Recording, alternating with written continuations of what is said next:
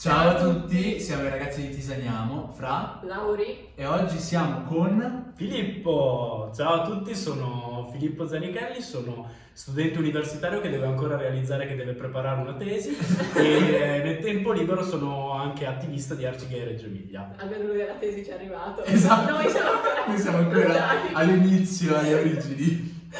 È vero.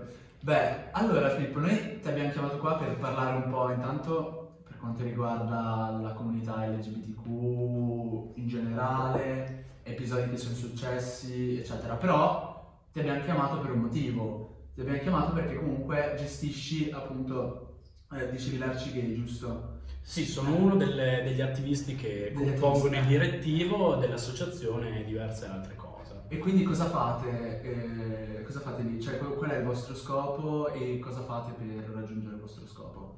Allora, intanto io vi voglio ringraziare di nuovo per avermi fatto venire qua perché è comunque molto bello e, e strano ess- da- essere davanti ad una telecamera e non dietro le quinte per una volta. E mi fa molto youtuber. E, detto questo, allora, io sono dentro ad Arcigay ormai da due o tre anni, ho iniziato ad esserci attivamente dall'estate del 2019 sono entrato ufficialmente in eh, direttivo dopo aver seguito diverse cose, specialmente il nostro gruppo giovani, e, mm, nello scorso ottobre. E quello che facciamo è molto, fra virgolette, molto semplice. Arcigay comunque come associazione, almeno qui a Reggio, ha diversi gruppi tematici, gruppi di incontro in cui le persone possono venire, dove si parla solitamente di temi politici, come anche momenti da passare tutti insieme in un luogo comunque mm, safe. E abbiamo un um, gruppo generale in cui possono partecipare diverse persone, un gruppo giovani e under 25, un gruppo migranti, uno dei gruppi di migranti LGBT più grandi del nord Italia. Caspita. Tra sì, abbiamo la fortuna di avere a gestirlo un, un attivista nigeriano che viene appunto dalla Nigeria, fuggito da quei paesi come molte altre persone e abbiamo anche un gruppo trans eh, non binary. Quello che facciamo come associazione, oltre comunque a questi gruppi tematici, è un obiettivo anche politico perché comunque come associazione abbiamo portato avanti nelle ultime settimane siamo riusciti a fare in modo che nel comune di Reggio Emilia SETA, che è l'azienda di trasporto, Sì. fornisse la possibilità di avere un abbonamento anche con il nome alias per le persone eh, non cisgender, quindi con il nome d'elezione. In eh, questi mesi stiamo portando avanti la creazione di una casa arcobaleno, ossia una casa rifugio per persone LGBT che vengono cacciate di casa, che una casa non ce l'hanno, che un luogo sicuro non ce l'hanno perché appunto possono essere ragazzi o ragazze che hanno appena fatto coming out e quindi possono essere costretti a fuggire dalla famiglia o comunque prendersi un periodo fuori di casa. Persone che per esempio appunto come nel caso dei migranti LGBT non solo non hanno un appoggio qui in Italia ma non hanno neanche un appoggio delle comunità di origine perché molte volte possono essere comunque legati ad ambienti ehm, non proprio sicuri per delle persone LGBT e quindi questo adesso Stiamo cercando di raggiungere la soglia di 10.000 euro, che è quello che ci permetterà di mettere a posto l'edificio che ci hanno dato in ehm, possibilità di utilizzo il comune. E ehm, sono le spese per metterlo a posto e per far avviare il primo anno di attività. Da lì in poi comunque si cercherà di ampliare. Come vedete non ci annoiamo ma proprio per niente, soprattutto per trovare soldi. E poi comunque ne abbiamo fatte anche nel passato, la legge regionale contro l'omotransbinegatività e diverse altre cose. Caspita. Sei, sei un treno sì, esatto. Beh. Come ti chiami Filippo? Abbiamo fatto tutto questo!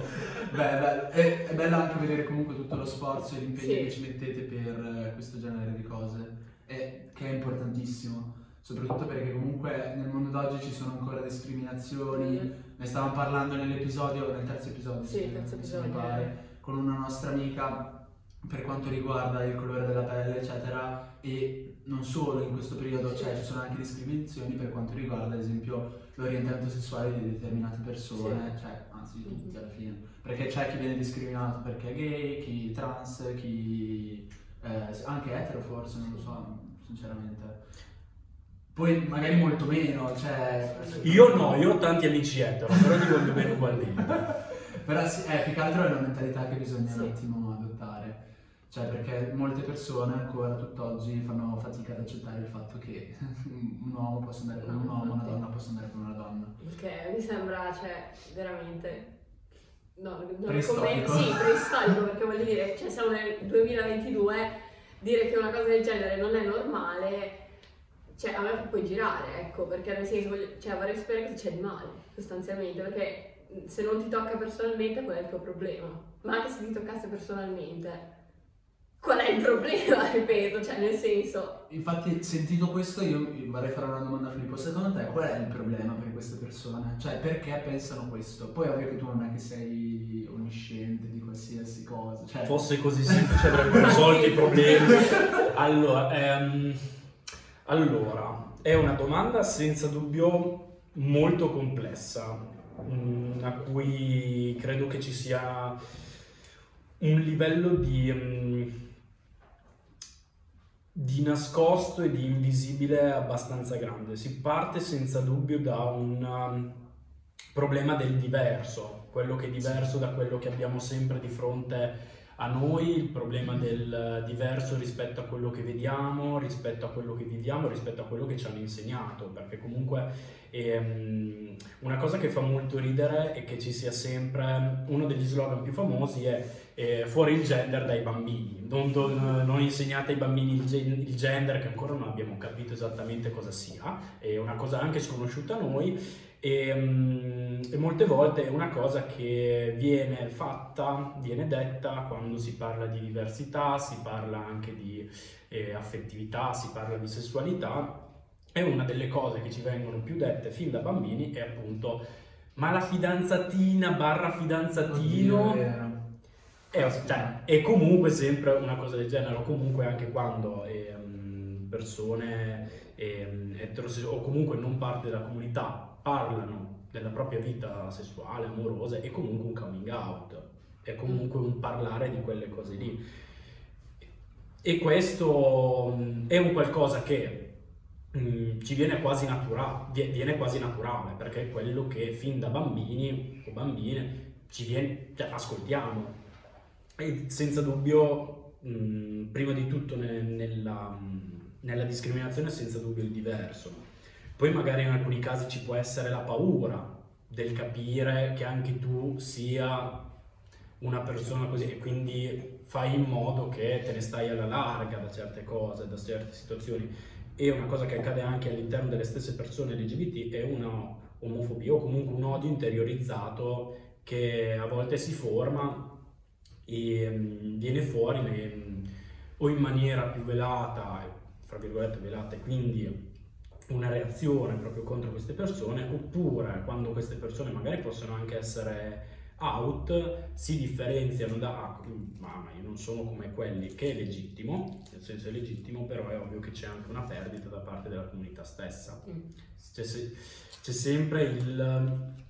mm, non so se è mai capitato di vedere anche nel semplice, fra virgolette, semplice bullismo, le vittime che diventano carnefici. Quindi una persona che tenta di differenziarsi dalla- dall'insieme delle, delle potenziali vittime diventa carnefice differenziandosi e quindi no, io sono diverso da quello e quindi io non ho tutta questa legittimità ad essere bullizzato, però quelli lì, visto che si vestono colorati, non si vestono, fa- fanno gli ignudi e le cose cattive, allora sì, potete minarli.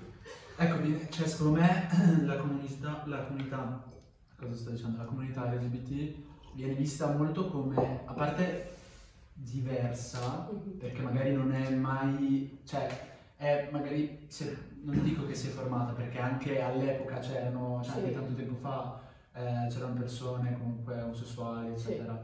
La cosa è che magari viene vista appunto male perché non è stato molto ricorrente, almeno nel- mm, Sì. nell'ultimo decennio, non so come dire, Mhm. cioè nel senso nel, nel periodo scorso. E quindi viene vista in un certo modo male e viene quasi, com- come dire, la questa comunità viene quasi vista come un modello del tipo, cazzo, sono proprio loro, sono loro che hanno sbagliato tutto, Sì. sono loro che ci portano lo schifo, cioè loro- esatto. cioè, han- sì, esatto, fan- non mi viene in mente la parola, però diciamo che tutte le colpe le hanno loro, Sì. come se fosse vero, cioè nel senso, ma alla fine, eh, come appunto la comunità LGBT, anche comunque come ne parlavamo nell'episodio 3, anche le persone di colore, eccetera, è sempre, cioè nel senso, vengono sempre, ehm, cioè tutte le colpe gli vengono sempre addossate. Sì, come se Come se- fosse que- le persone che si reputano normali fossero perfette e loro Esatto. no. È proprio Loro quello- È proprio quello il problema, secondo me.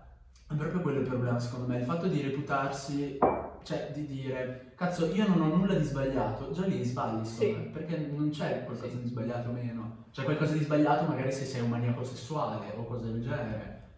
Sei una, eh, un orientamento sessuale diverso da un altro, perché è qualcosa di sbagliato, scusa. Mm.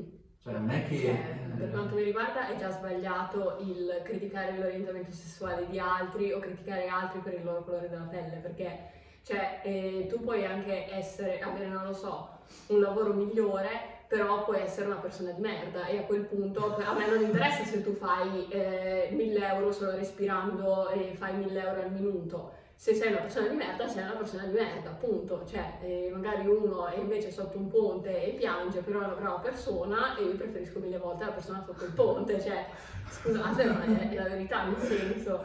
Ho sentito tipo 20 volte persone di merda. Sì, sì. Di mi sfogare. scappa. Non ho Sì. capito come sono queste persone. di merda. Avevo capito di Verza. Vabbè, do- dopo questa cosa. Allora, Filippo, però io sono curioso di una cosa. Sono molto curioso perché comunque purtroppo la vita da, da persona, eh, magari non lo so, da una persona gay o da una persona lesbica, è magari più difficile viverla subito all'inizio, magari. Perché in un qualche modo senti la discriminazione. Cioè, almeno secondo me, io sono etero, però La vivi di Penso- merda anche tu, la penso, la vivo di merda lo stesso, ovviamente. Beh, quello, cioè, nel senso, tutti abbiamo periodi no, eccetera. Più che altro mi viene da dire che delle persone sentono molto la discriminazione, magari subito anche le persone vicine a loro. Cioè, ad esempio, ti è mai capitato da un tuo amico, una tua amica, un familiare, se hai voglia di parlarne, ovviamente, se no evitiamo. Tranquilli. Allora, lì la cosa, mm, nel senso non c'è una regola, come molte altre mm, esperienze della vita, lì va a culo, detto come va detto. E, mm, ci sono ambienti che sono più sicuri di altri, ci sono ambienti che sono più difficoltosi di altri e nessuno la vive in una maniera unica, nel senso anche le esperienze che magari possono essere più simili le une alle altre hanno sempre quell'elemento di differenziazione. Ci sono persone che, grazie a Dio, comunque non solo adesso, ma anche nel passato, magari sono riusciti a viverla la realizzazione e il coming out in una maniera più felice rispetto a molti altri. Altri purtroppo ancora no. Diverse persone della comunità LGBTQIA ovviamente eh, riescono a fare coming out, riescono a farlo anche in famiglia, magari con eh, tempi diversi, tem- mh, e modalità diverse, con un'accoglienza diversa, però sempre positiva. Ci sono altre persone che lo fanno, possono anche essere cacciate di casa oppure possono essere messe in casa. Ce n'è successo di sentire alcune persone che subiscono queste cose e mm, altre possono non farlo mai o non farlo per lunghi periodi, quindi tenendosela dentro in, um, vivendola di nascosto, non vivendola affatto, vivendola e, um, appunto fingendo di essere altre persone perché non sono in un ambiente sicuro. Questa è una cosa che si diversifica tantissimo. E io onestamente per la mia esperienza credo di essere stato enormemente fortunato rispetto ad altri, è successo in cui persone che magari potevano essere vicine o potevano anche essere care ehm, potessero uscirsene sia in maniera vo- fortemente voluta, in negativo, altri semplicemente per mancanza di conoscenza, lì una, ci sono diversificazioni, ci sono persone che appunto lo fanno inconsciamente, ignorando perché gli è sempre stato insegnato così, altre persone che invece semplicemente sono delle persone di merda, citando, e, in cui proprio odiano, nel senso, in alcuni casi non c'è neanche una, una giustificazione, è semplicemente così, ce ne sono di persone che comunque anche in questo, cioè fino a pochi anni fa io ci tengo a ricordare che Reggio Emilia ospitava una, una realtà di conversione per persone LGBT utilizzando i dieci passi dell'alcolista anonimo per, per le terapie. Ed è una cosa che, beh, come dire, ah, è proprio bellissimo. Quelle cose che ti dicono Belli Medioevo pura, per esempio, e, ehm, quando c'era stato il Pride nel 2017 a Reggio Emilia, e, ehm, se qualcuno si ricorda, e noi abbiamo ancora Michael che è dietro le quinte, che è una nostra foto, sede, potete trovarlo quando volete. E, ehm, appunto pochi giorni prima c'era stata una marcia di riparazione dai peccati che ci hanno dato a parte una bellissima immagine da utilizzare poi nella, eh, nella locandina della serata post Pride che c'erano appunto questo ritratto dove c'erano tutti questi qui che si fustigavano, dopo l'abbiamo cambiata con Photoshop ed è diventata bellissimo con i nastrini, glitter e bandiera. Che bello! Sì, sì, se la ritrovo ve la mando. E appunto c'era stata questa marcia che era stata filmata dai telegiornali e una nostra associata ha una sorella in eh, Nuova Zelanda che fa l'insegnante e ha mostrato questi video agli studenti in Nuova Zelanda che gli hanno detto, prof, ma è bellissimo, ma voi fate davvero queste rievocazioni storiche ogni anno? e quando hanno scoperto che era una cosa invece, fra virgolette, ma fra tante virgolette, seria, c'erano rimasti malissimo. cioè, io adesso poi è anche molto facile eh, prendere in giro l'Italia perché siamo davvero messi con le pezze al culo. E, ehm, però è una cosa, cioè nel senso, non siamo, mh, cioè ci sono comunque paesi messi peggio, in alcune zone di alcuni paesi decisamente messi peggio, mi viene, cioè nel senso, pensiamo anche solamente ad alcuni stati negli Stati Uniti, lì è da panico sì. la roba, sì. però io ci tengo a ricordare che comunque secondo le statistiche l'Italia, per esempio, a livello di omicidi di persone transgender, ha gli stessi livelli della Turchia, che la Turchia non è proprio quel paese fior fiore di democrazia, sì. diritti, tante altre cose belle. Oppure un'altra cosa, per esempio l'Ungheria, che adesso è anche lì il paese proprio frizzantino per essere una persona eh, LGBT, e l'Ungheria c'ha una legge contro le discriminazioni basate su sesso e identità di genere, l'Italia no. e anche lì è uno di quei controsei, poi nel frattempo stanno comunque facendo la malora, però nel senso ehm, l'Italia nel senso non è una merda, ma è una merda secca. Nel senso, tra le due cose sì. potete decidere ma non troppo. Sì, cioè, male sì, ma non malissimo. Esatto. Sì, ti viene da dire cazzo c'è chi sta peggio, però, però c'è anche chi sta meglio. Sì, esatto, esatto, esattamente. Quindi tornando alla domanda, sì, lì dipende sempre dalla um, fortuna che hai nel, nell'ambiente in cui ti trovi puoi provare a cambiarlo, nel senso provare a cambiare le persone, puoi provare anche a cambiare ambienti in cui stare, non sempre questo è possibile, infatti se esistono delle case rifugio in Italia e c'è un motivo, mm, non tutti mm, è possibile cambiare con questa facilità il proprio ambiente in cui si sta, alcuni sono obbligati a essere in un ambiente, vuoi per questioni familiari, vuoi per questioni economiche, vuoi per qualsiasi questione, alcuni non, da soli non sono possibilitati a fare determinate cose. Ma se Filippo tu avessi davanti una persona che sa di, cioè, sa di essere o gay o bisex o lesbica o comunque in qualsiasi mm-hmm. e non ha ancora fatto coming out, non riesce a dirlo ai genitori, non riesce a parlarne nemmeno con gli amici, nemmeno con gli amici più stretti che ha magari da anni e eh, fa quindi fatica a tirare fuori comunque la sua vera persona, quali sarebbero i consigli che tu gli le daresti? In questo momento se ce l'avessi qua davanti? Ma allora, prima di tutto, mh, mm, quello di trovare un posto safe, prima di tutto, perché comunque se vuoi dire una cosa, vivi con tanto tempo dentro di te una cosa che non riesci ad esprimere, diventa sempre più un peso che prima o poi esplode e quando esplode esplode nel modo sì. peggiore, fra virgolette, perché non sai come può andare, c'è un, una grandissima incognita davanti a te. Per evitare che questo esplode devi senza dubbio trovare prima un posto sicuro in cui poterlo far uscire. e dopo riuscire a um, lavorarci nella maniera più um, eh, a mente fredda, nella maniera più lucida possibile. Ok. Questi luoghi sono senza dubbio prima di tutto quelle che possono essere le associazioni, per esempio noi come Arcigame molte volte ci troviamo di fronte delle persone di qualsiasi età anche, di qualsiasi nazionalità, che non sono ancora riuscite a fare un coming out. E il primo, primo modo è senza dubbio parlarne con chi queste cose le ha già vissute, con chi queste cose le ha già realizzate nella loro vita e che hanno già avuto a che fare anche in maniera differente, anche in periodi differenti eh, di come potesse andare.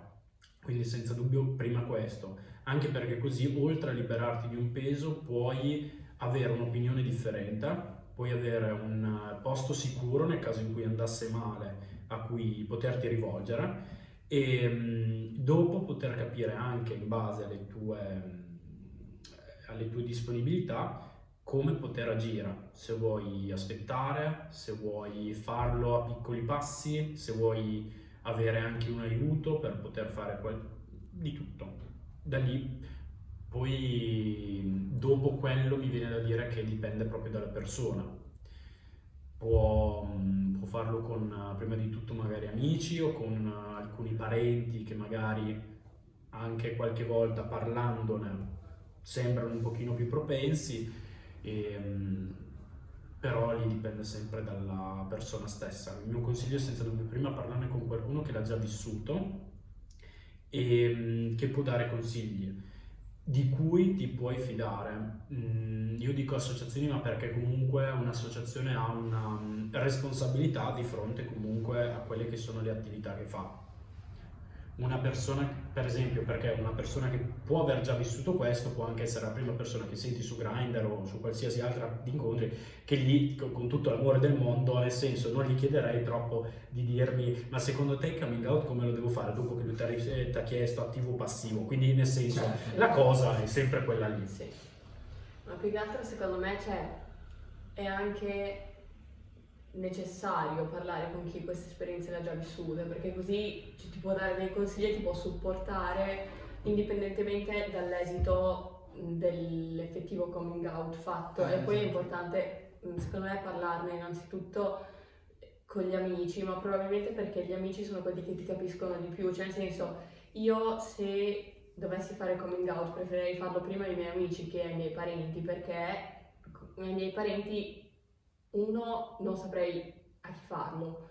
Due, mi triggererebbe troppo. Sì, cioè, io vorrei parlare più prima con i miei amici, ragionarci magari anche con loro, cioè parlare, sfogarmi e poi quando mi, se- cioè, mi sento pronta a dirlo ai miei parenti, però non lo so, cioè, ci sarebbe comunque una barriera da quel punto di vista. È che ci sono molte persone che magari sono più legate, magari anche, cioè ad esempio io personalmente ho visto amici o comunque persone che sono molto legate magari con eh, i genitori, eccetera, quindi sì. magari per loro è diverso. Sì, esatto. Infatti, come diceva Filippo, poi ogni persona è diversa. Io, per, per dopo anche quello che ha detto Filippo, sinceramente, se dovessi fare una cosa del genere, se dovessi fare coming out, io lo farei tranquillamente in un'associazione, più che altro perché ti devi poter fidare. Esatto. Cioè, gli amici possono essere amici da, secondo me, 10 anni, 15 sì. anni, quello che vuoi tu. Però se non supportano il, magari, cioè se non supportano l'idea, ah ok, il mio amico è gay, cioè ci mettono due secondi a, secondo me, in un qualche modo magari andarlo anche a dire in giro. Sì, e la cosa di dirlo in giro, secondo me, è una delle cose più rispettose sì. al mondo, perché tu vai a raccontare una cosa importante e che rende comunque il tuo amico, cioè nel senso, eh, nel senso lui ha bisogno del suo tempo. Sì. Cioè, se tu vai a raccontare questa sua cosa a che cazzo ti pare, è la cosa più rispettosa del mondo, perché non stai dando al tuo amico il tempo che necessita.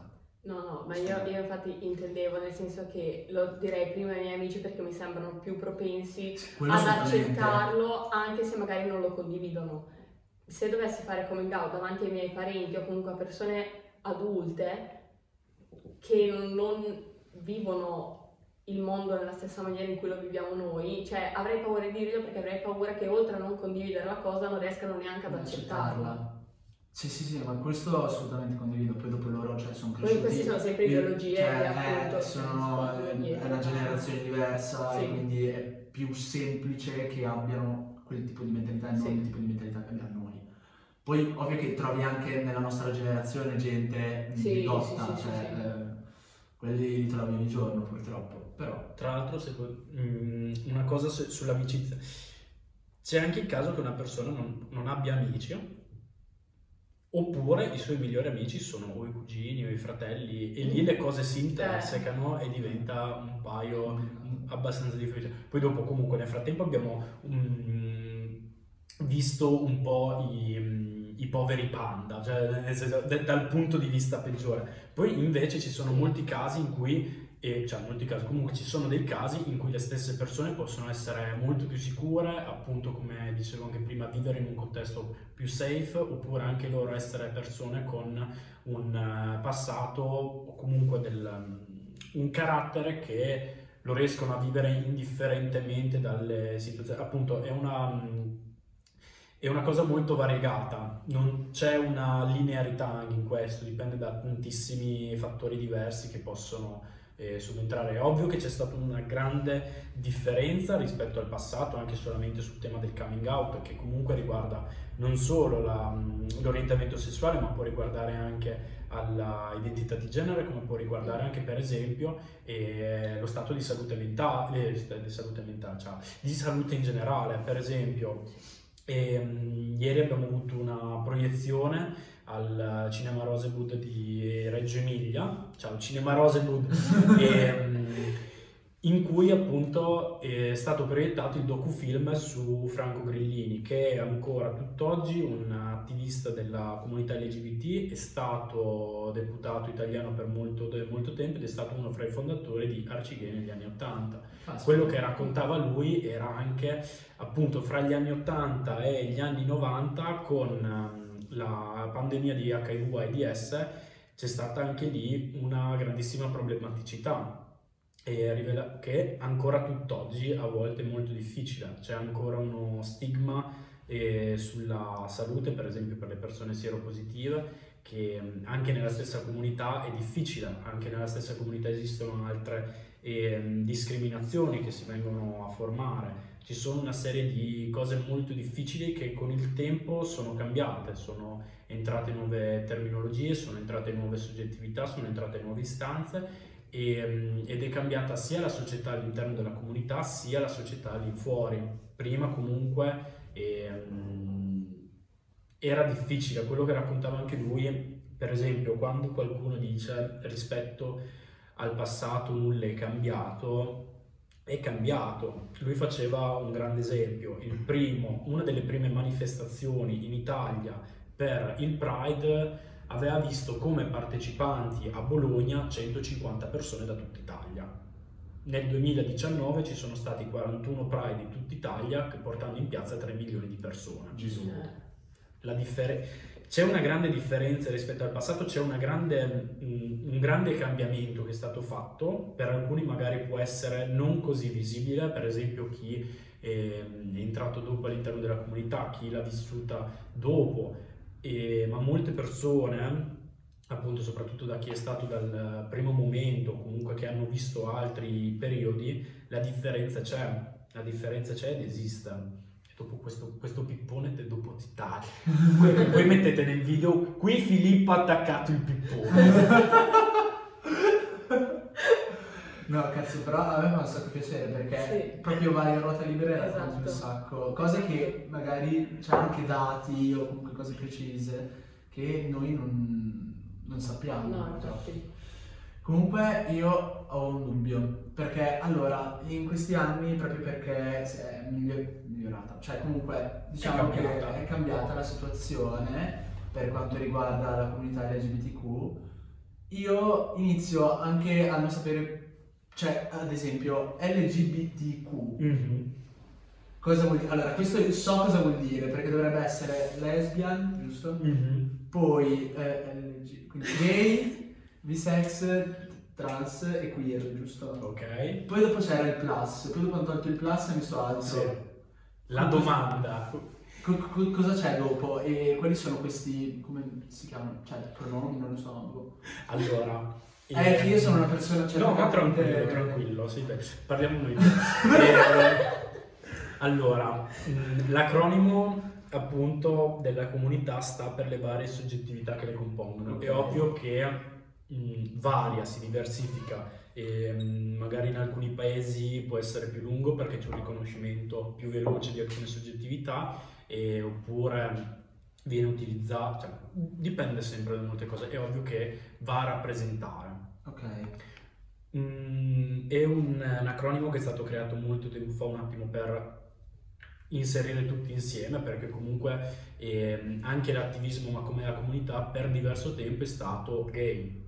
Ok. Per esempio, è una cosa che faceva riflettere nel periodo della mm, Germania nazista, la discriminazione era nei confronti la discriminazione nei confronti degli omosessuali era l'omosessualità maschile Ok. l'omosessualità femminile non era omosessualità.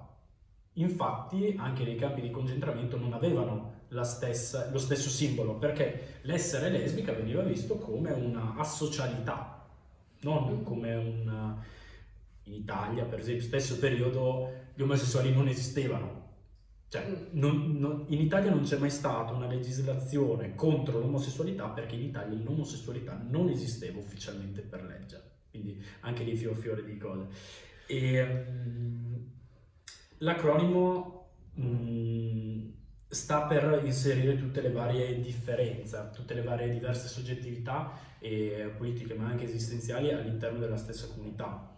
È un acronimo che, mm, come dicevi tu, a volte ci si perde per quante lettere ci sono, però le- la sua bellezza è che proprio anche attraverso l'uso di diversi simboli come possono essere l'asterisco, come può essere il plus, ehm, unisce Ok. e va ad integrare tutti quanti, perché ci sono alcuni termini mh, che a volte vengono dibattuti, io ho la, la mia idea che alcuni termini come può essere eh, le persone T con l'asterisco oppure le persone B, l'asterisco viene utilizzato come termine ombrello per andare ad inserire diverse soggettività. ok. L'acronimo appunto un termine ombrello per poter inserire tutti quanti, tutte le varie soggettività possono, anche se non si vede la lettera oppure se c'è la lettera, eh, sono inseriti all'interno di tutta quella che è la comunità senza lasciare appunto nessuno indietro. E alcune cose non sono ehm, immediate, nel senso LGT e possono essere abbastanza immediate. Per esempio il plus eh, all'inizio era per le persone sieropositive, oppure eh, il- la Q, la I, la A, per inserire anche tutte quelle persone queer, intersex, asessuali o aromantiche. E mm, si va sempre ad inserire tutti. Il problema in questo è quando le persone si dimenticano di alcune- dell'esistenza di alcune lettere o di alcune soggettività e, e quindi diventa una cosa al contrario in cui si toglie invece che aggiungere. Aggiungere. Esatto, però sì, è anche per facilità per, ehm, comunicativa poi. E io, visto che hai detto, eh, com'è che avevi detto, ehm, gay- no, gay no, eh, cosa? Ah, sei ah, sì, Aromantico, ah, sì. esatto. Potresti spiegarci tipo alcuni di questi termini? Perché io ad esempio so cosa, cioè nel senso alcuni li so ovviamente. Sono pronto Ad per esempio, ad esempio so anche che quello l'avevo scoperto tipo qualche giorno fa, il termine cis. Mhm. Eh, poi dopo altre, altre cose, però magari molte persone non lo sanno, quindi diffondiamo un po' la Sì. parola. Allora, quello che facciamo di solito nelle classi quando entriamo nelle scuole, perché la lobby gender non è così potente a volte, ehm, è quello del disegnare il gender bread pe- person, la persona di marzapane gender, Ah, ehm, ok. in cui noi siamo composte da diverse mm, da diversi raggruppamenti. C'è la nostra identità di genere, a cui appunto possono appartenere le, mm, le definizioni di persona cisgender, quindi una persona che si riconosce nel sesso assegnatoci alla nascita. Ci può essere una persona transgender, e quindi una persona che non si riconosce in quello assegnato alla nascita e vuole riconoscersi in quello che è davvero. Quindi persone M2F, F2M, così. Ci possono essere persone gender fluid, gender queer e mm, persone non binarie. Questo per quanto proprio la nostra identità, chi siamo. Sì.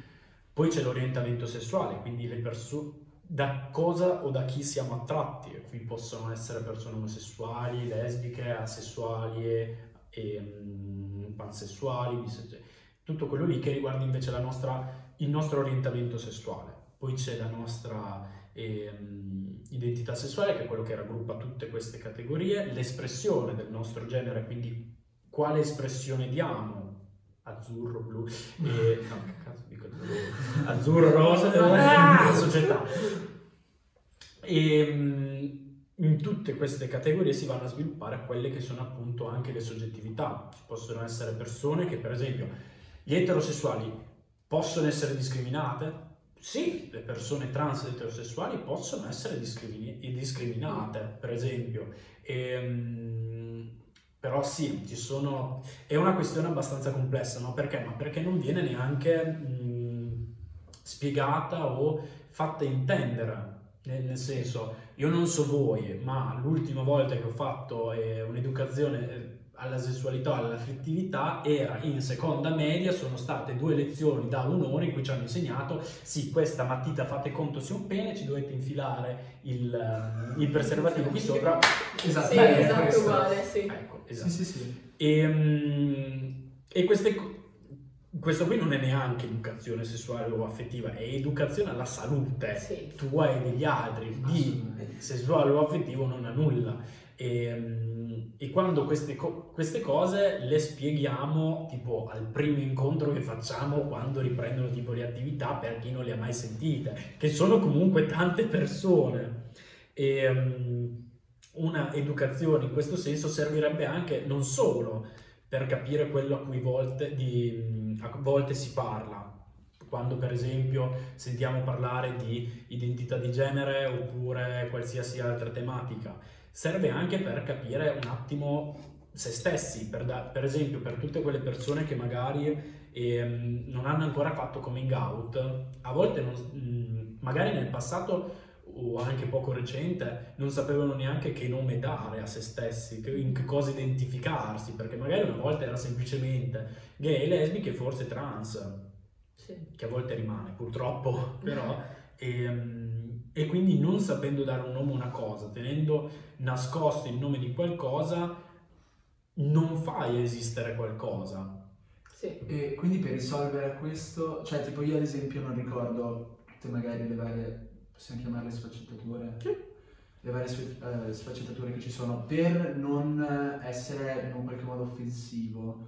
Cos'è? Posso mettere tipo ad esempio dire il plus alla fine, quindi tipo LGBT plus e va benissimo oppure no? Sì, oppure eh, comunità, cioè non lo so, okay. lì nel senso è ovvio che mh, l'offesa o la discriminazione non sta, a mio parere, nel dire comunità LGBTQ o LGBT.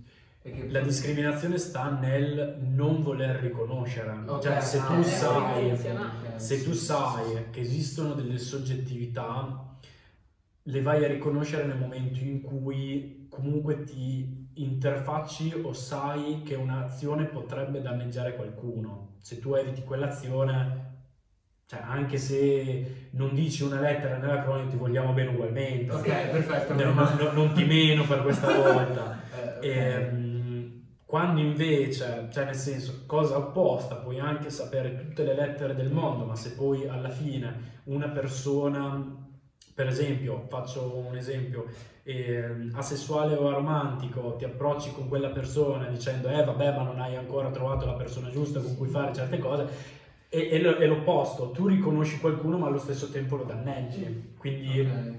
è, è, quello lì il problema, non tanto se non, se non sai una lettera certo. oppure che altro. Certo.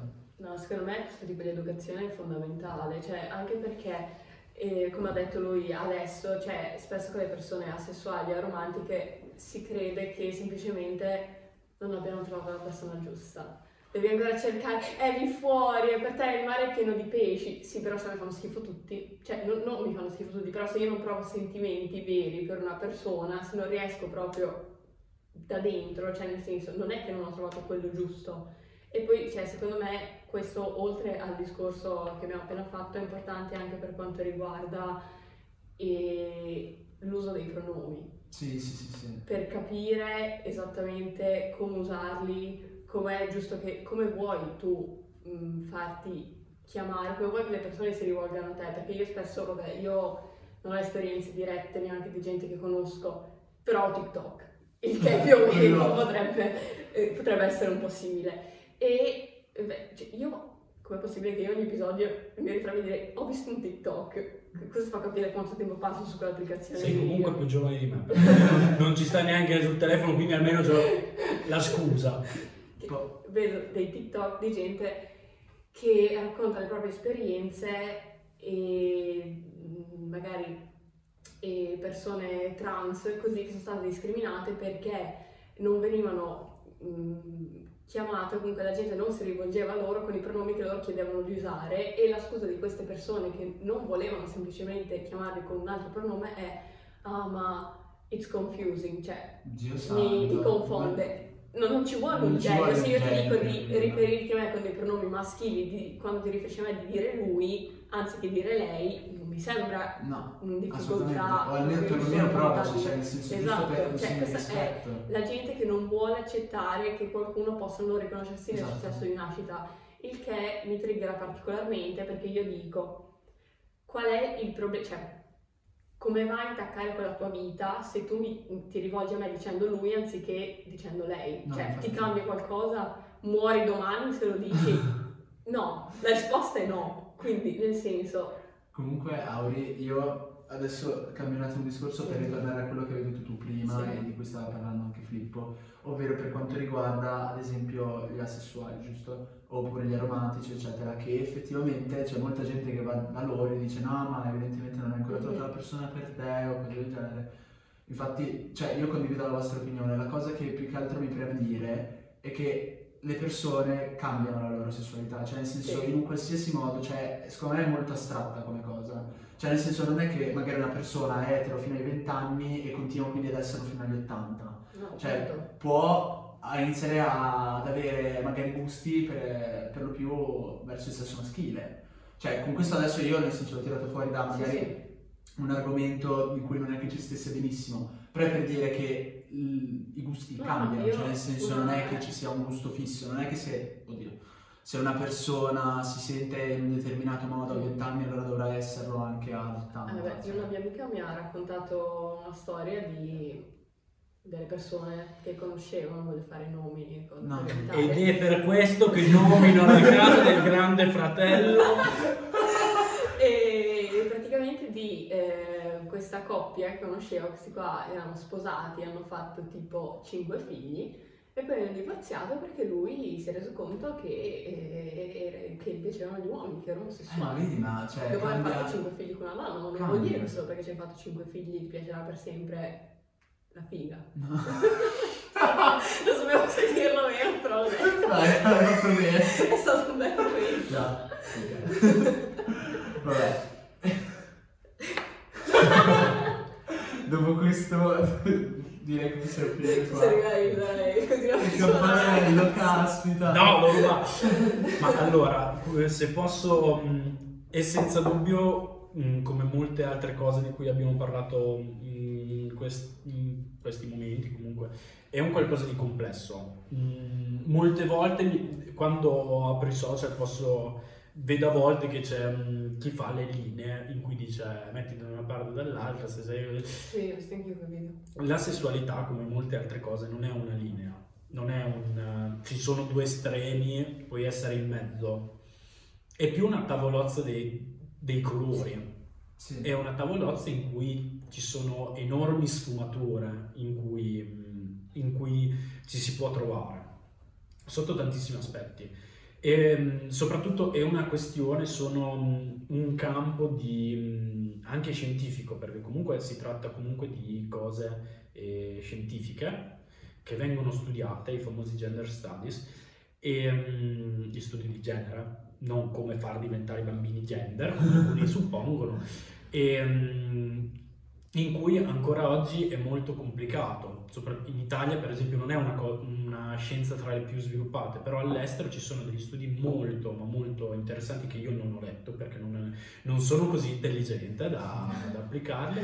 E, ehm, però appunto c'è anche diverse questioni, diverse tematiche, sono questioni che ancora oggi sono molto dibattute, sono molto, eh, se ne parla molto all'estero, e, mh, in cui a volte non ci sono ancora delle spiegazioni, delle risposte fatte per filo, per segno, percentuale, così. E, ehm, però sempre parlando di scienza, appunto fino a pochi anni fa, comunque nell'OMS, fra l'elenco delle malattie mentali c'era ancora per esempio essere una persona transgender, quindi anche lì è sempre una cosa che cambia, è sempre un qualcosa che si evolve, è sempre un qualcosa che va sempre più in là, anche nel dare spiegazioni, nel parlare, nel dire. E, ehm, la cosa sicura è che non è una cosa frutto di chissà che mente malata fino ancora agli anni 90, ma anche poco, cioè ancora oggi a volte per qualcuno, è comunque una devianza dalla normalità, mm-hmm. non un elemento caratteristico delle persone. Mm. E comunque sì, come dicevo prima, è una questione complessa, a cui ancora oggi risposte definite non ci sono in alcuni campi, quindi è una cosa che evolve senza dubbio, sia nelle persone sia anche nel, nel dibattito poi. Eh, io ho una domanda. Vai. Allora, tu prima mentre parlavamo tra di noi, non con la telecamera, hai detto che tu sei anche parte della Casa Arcobaleno. Quindi magari se ci spieghi cos'è, cosa fate. Allora sì, io all'interno della Casa Arcobaleno sono una colonna, proprio fisicamente. E, no, scherzi a parte. Scherzi a parte. E, allora, Casa Arcobaleno, e, che tra l'altro è una casa rifugio, sarà una casa rifugio che in questo momento stiamo cercando di creare a Reggio Emilia, che possa andare ad ospitare non solo persone in difficoltà eh, della città, ma come della provincia, ma anche di tutto il territorio circostante. Fate conto che di case rifugio LGBT, quindi per esempio se qualcuno ha già presente le case rifugio per uh, le donne che escono da situazioni di violenza o da insicurezza, è una cosa simile, però appunto per persone LGBT di qualsiasi etnia, di qualsiasi età, di, quals- di qualsiasi tutto, con cittadinanza, non cittadinanza, tutto, tutto quanto. E, um, in Italia ce ne sono 5, cioè Torino, Milano, Roma, Napoli e un'altra in Toscana, non mi ricordo bene. Comunque sì, i posti per persone LGBT in tutta Italia, in cui comunque l'OMS sempre dice che bene o male c'è un 5% sulla popolazione nazionale di persone LGBT, quindi facciamo qualche milione, persone in difficoltà possono essere ospitate 50 in tutta Italia. Beh, mi sembra abbastanza. Esattamente. Esattamente. E, e anche nel passato, comunque, anche e soprattutto ehm, con la situazione pre-post-Covid, ehm, persone ci arrivano, persone ci arrivano sempre, anche solamente negli ultimi due mesi abbiamo ospitato mh, quattro persone e tenute fra eh, l'ostello della Ghiara e le case dei nostri volontari. Il problema qual è? Queste sono situazioni emergenziali. La persona ha un problema, si rivolge e per un tempo preciso, mm, anche poco preciso, comunque di breve durata, si trova un posto dove poterlo ospitare.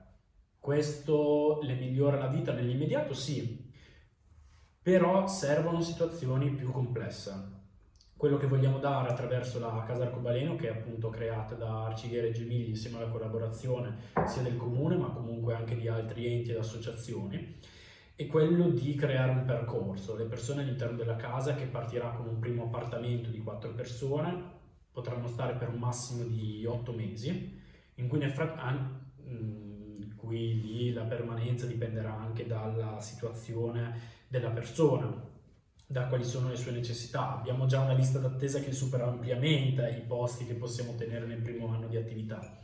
E um, quello che vogliamo dare non è una situazione emergenziale, hai un problema, stai qui per un tot, poi esci.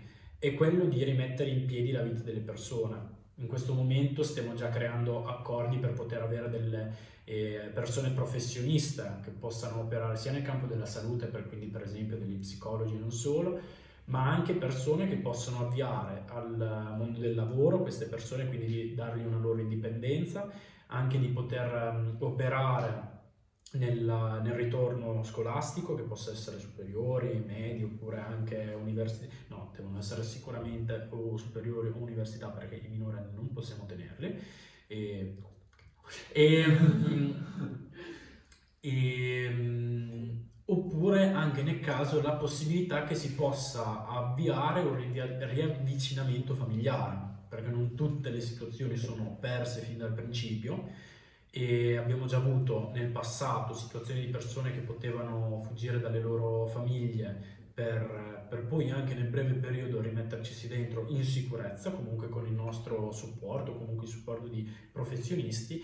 E, mm, e in un massimo di tempo cercare in questo modo non solo di eh, portare le persone in un luogo sicuro, ma anche in modo sicuro farle tornare a vivere una loro vita in indipendenza e in sicurezza. Beh. Caspita, sempre no, per la storia del non ci annoiamo manco no, per il cazzo. serio? Cioè, sì. Ah, sì, sì. Bellissimo. Tanto di cappello, no, perché infatti. è un lavoro veramente... Ma poi tosto, cioè, sì. cioè nel senso... Devi sì. insistere. Sì, anche perché comunque stiamo parlando di costi che non sono basici, non sono no, dei ah, costi da tutti i giorni.